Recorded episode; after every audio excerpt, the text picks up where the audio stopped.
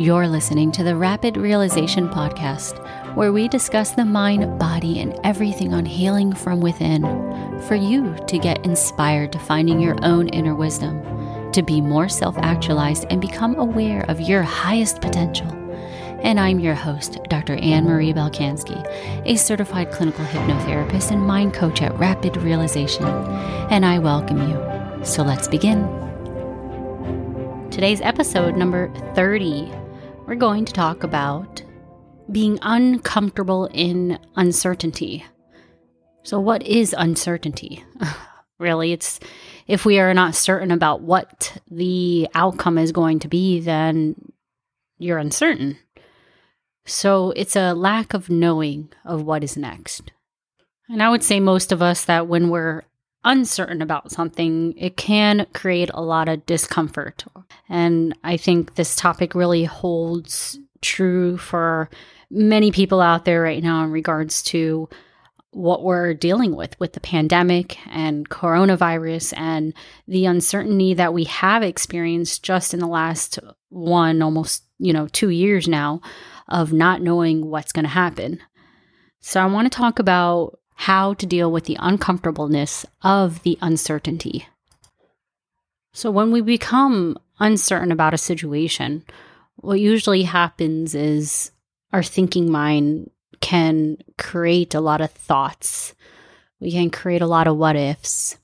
I was just talking with someone and they're like, I heard anxiety was living in the future and depression is living in the past. I was like, yes.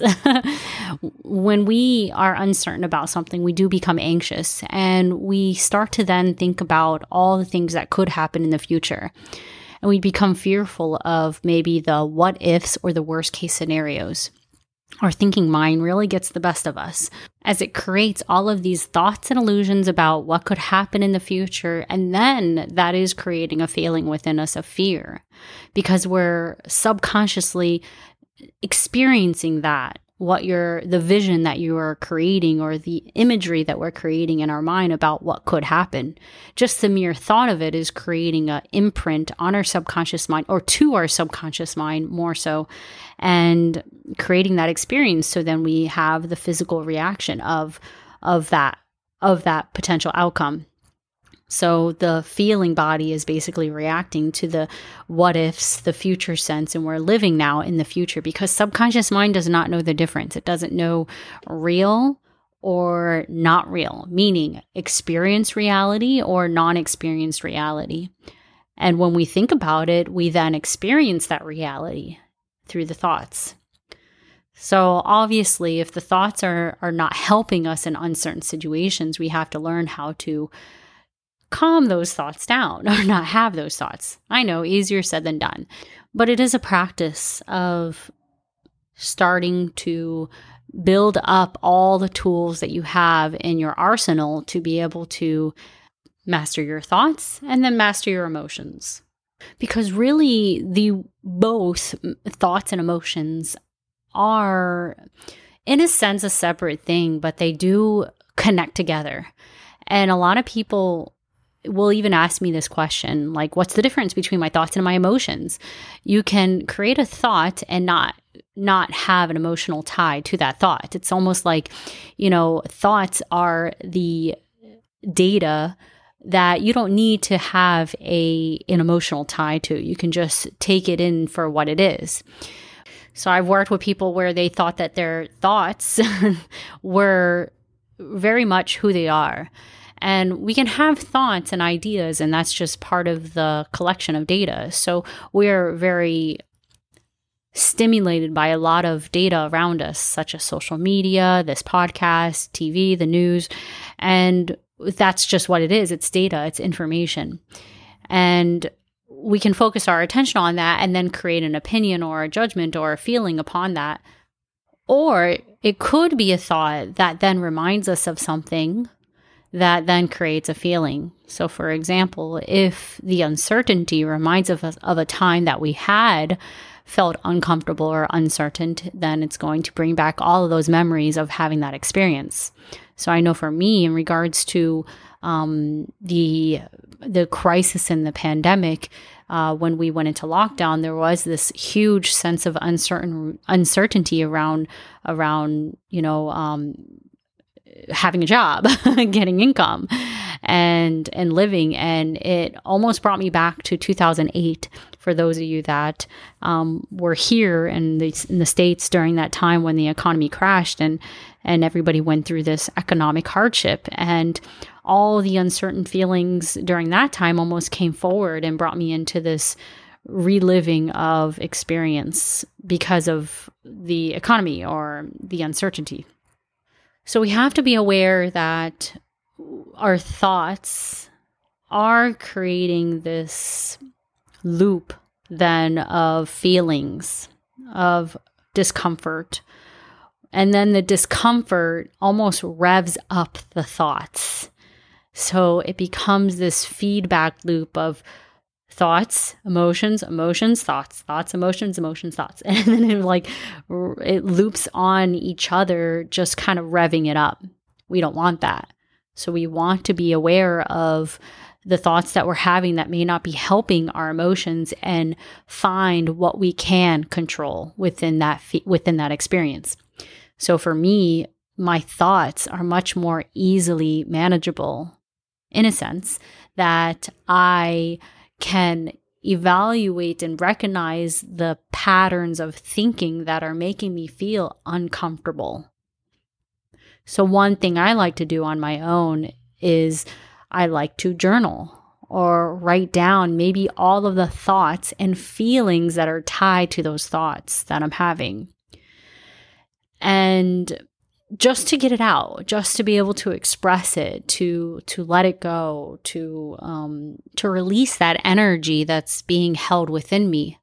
That's why people like to work out, or maybe even cry, or yell and scream, or that our journal. I mean, that is all an expression of being able to let go of that energy that's being held within us. And we don't want to focus a lot of attention on that though. So you can almost rev yourself into that loop even further if we do that for so long and almost suck ourselves into this vortex of of of discomfort. We want we we need to find a point where where we help and transform ourselves. And if you're unable to kind of pull yourself out of that vortex or, you know, get yourself to reduce the energy behind it. That's why. I mean, I know for me, like if I have a good cry or work out really good, I just it's it's almost this sense of relief. Um, it is because it is a relief. It is a release. And I know there may be some people that will be like, crying is a release. Yes, absolutely. It is a chemical release from our body. We are expressing it. And there may be a belief behind the idea of crying that even some people think that it's not good or that it's a sign of weakness. But no, these are emotions and it's very natural for you to have them. You know, I've worked with people that are like, I cry for everything. And yeah, you have a lot of energy and you're very empathetic or whatever it may be. And that's fine. I mean, I cry for movies. I'm going to be honest with you. If I watch a sappy movie, yes, I'm going to cry. And it's just part of emotions like it is a release. Sometimes the emotions that i'm feeling at that moment just need to come out some other way. It's like laughing you know? We we we are are experiencing the feeling of of joy so much that we have to express that emotion through the sound of laughter. I mean we're not we're not talking badly about that but when it comes to crying it's so funny to think that we have this social um negative connotation around crying as if it is bad but it's no different. It is it is the opposite of laughing. It is the opposite of it but because we run away from negative emotions we we tend to run away from negative emotions and look at it as it's bad. And when we, run, we walk towards positive emotions like happiness and joy um, you know, we we've labeled then that the sadness is bad and that it's not good and we shouldn't cry, but it's just a form of release. And so if that is one of your ways of releasing something, then then by all means let it be. You know, but we don't want to we don't want to we don't want to um linger in that and rev it up because we do have attention. We all have the ability to shift our attention. And so once you feel that you have been able to express to the best of your ability whatever it is that we feel uh, in regards to uncertainty, you get that out. I like to journal it out, so I'll journal journal it out. And then after I've been able to express it to a point, you you would feel an instant re- calming after that. It, it would be natural if you expressed it in enough. And then I focus my attention on my higher self a more a more positive aspect or another part that is very resourceful that I have given a lot of these resources and also nurtured so that I can help myself so that I'm able to alleviate myself during these times. Otherwise I would reach out to someone to help bring it out to be that voice of reasoning to pull me out of that vortex of maybe sadness discomfort or emotions that I'm having that is uncomfortable so if your higher self or a more higher aspect of who you are is, is not able to come out, then um, you would reach out to a friend or someone that you know that you usually talk to that may be able to give you words of wisdom. And, you know, sometimes my clients will call me and it really does not take much time for me to just give a little words or few words of wisdom to be able to pull them out of that. And then they're able to kind of handle the rest just because it was like the sense of pulling them out of that, that, that bottle of, of emotions that they they could not see the situation any other way or reframe it because they were so sucked into that that feeling. So, depending on where you are right now, you either gain resources to help yourself find the answer as to why that is not really the worst case scenario, that that outcome, even if it was going to happen, it's really not the end of the world, and being able to, to see that kind of the deeper meaning. And by seeing that it's not the end of the world, this is another way of handling uncertainty is by kind of getting the bigger sense of what's going on. It's it's like you know sitting in your seat and um, seeing maybe your computer or your phone or your desk or your couch or your car or wherever you are right now uh, being there and kind of taking in this environment and then thinking about the state that you're in. So for me, I'm sitting at my desk, I'm in front of my mic, I'm in front of my computer, and now I just shift my attention to where I am, meaning the land that I'm in, I'm, I'm sitting on, which is in the state of Florida. And so now I kind of broaden my scope of awareness of attention. So, okay, I'm in this, I'm in Florida. And then I broaden even further out of that. I think, okay, I'm sitting in this desk at this chair, which is in Florida, which is then in the in the United States of America.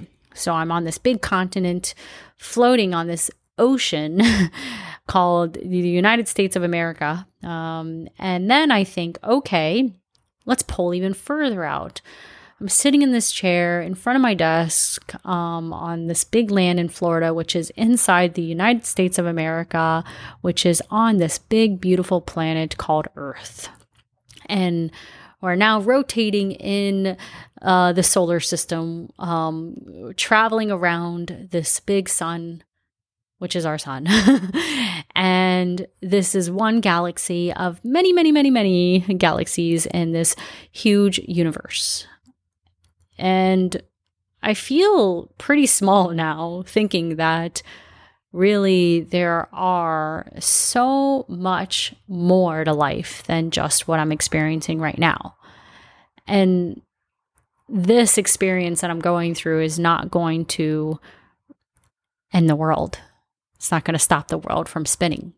Yes, it will be an uncomfortable period of time, but that's part of growth. Everything needs to go through cycles. And the experience of going through something uncomfortable is just us learning how to evolve or to change with the cycle of life, with the ever changing process of growth. So that is one way we can look at it of, of recognizing that we will pass this, it will go on, and it's not the end of the world. Even if, let's say, theoretically, I went bankrupt, lost all my money, and, you know, even lost my home. You know, for me, I love to camp, so I would probably go out to a to some forestry and, and camp out in the woods, you know, or maybe just go, you know, commit myself to a monastery. You know, there there is an answer to something something bad happening. There is it's not all bad. It could be good. I don't know. I can't really judge it. So me maybe um, someone losing their job cannot judge that that loss of employment could be the the opening to a new career doing something maybe they absolutely love. But if we judge what we're experiencing at that moment, labeling it as bad or good, and wanting it to not change, then we could create more discomfort for ourselves.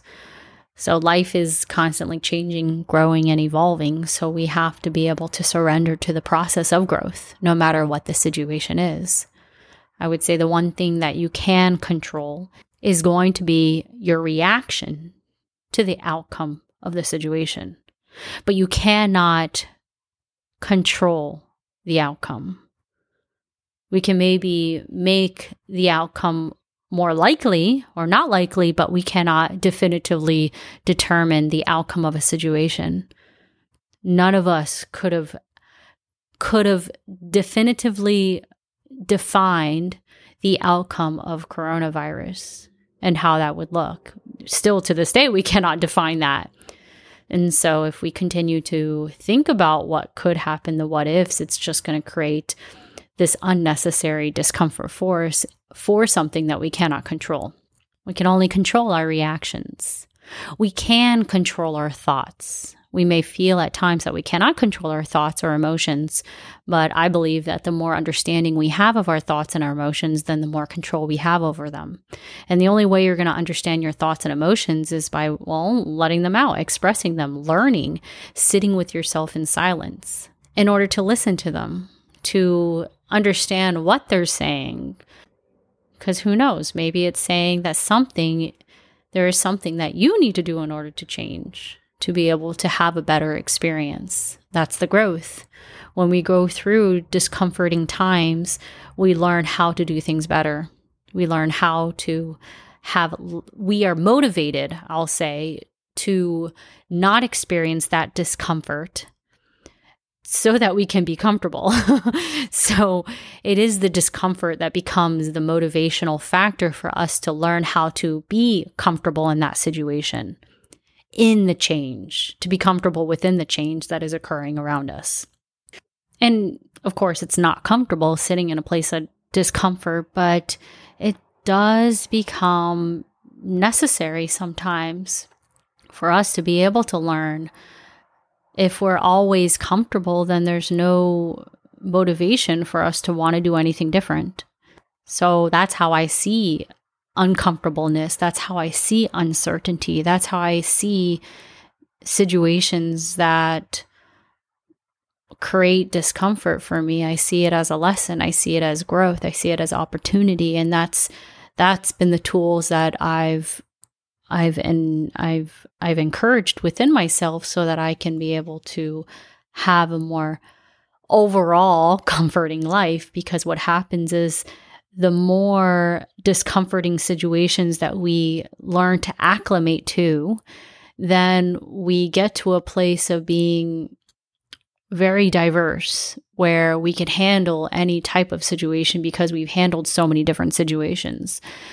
So, our baseline and that's why it may take even more difficult experiences or, or major times of uncertainty for us to be as uncomfortable as we maybe once felt. I know I am not as uncomfortable as I was back in 2008 compared to now. And that's because over time I've helped myself to surrender. Let's surrender.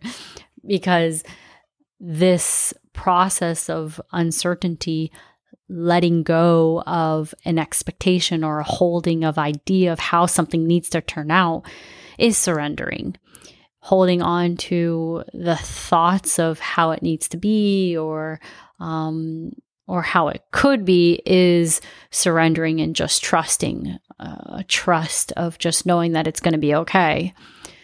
And sometimes you need to almost project yourself out to reflect back at prior times when you have experienced hardship to recognize that it was okay that you did overcome them you know, and, and there in 2008, I keep on bringing that up because for me personally, it was a very challenging time for me. And this was when I was in med school, and I had to take a year off between um, uh, after second year. So between second and third year med school, I, I, took a year off because of the economy crash and just being really poor at the time. I mean, I maxed out my credit cards. I had no student loans.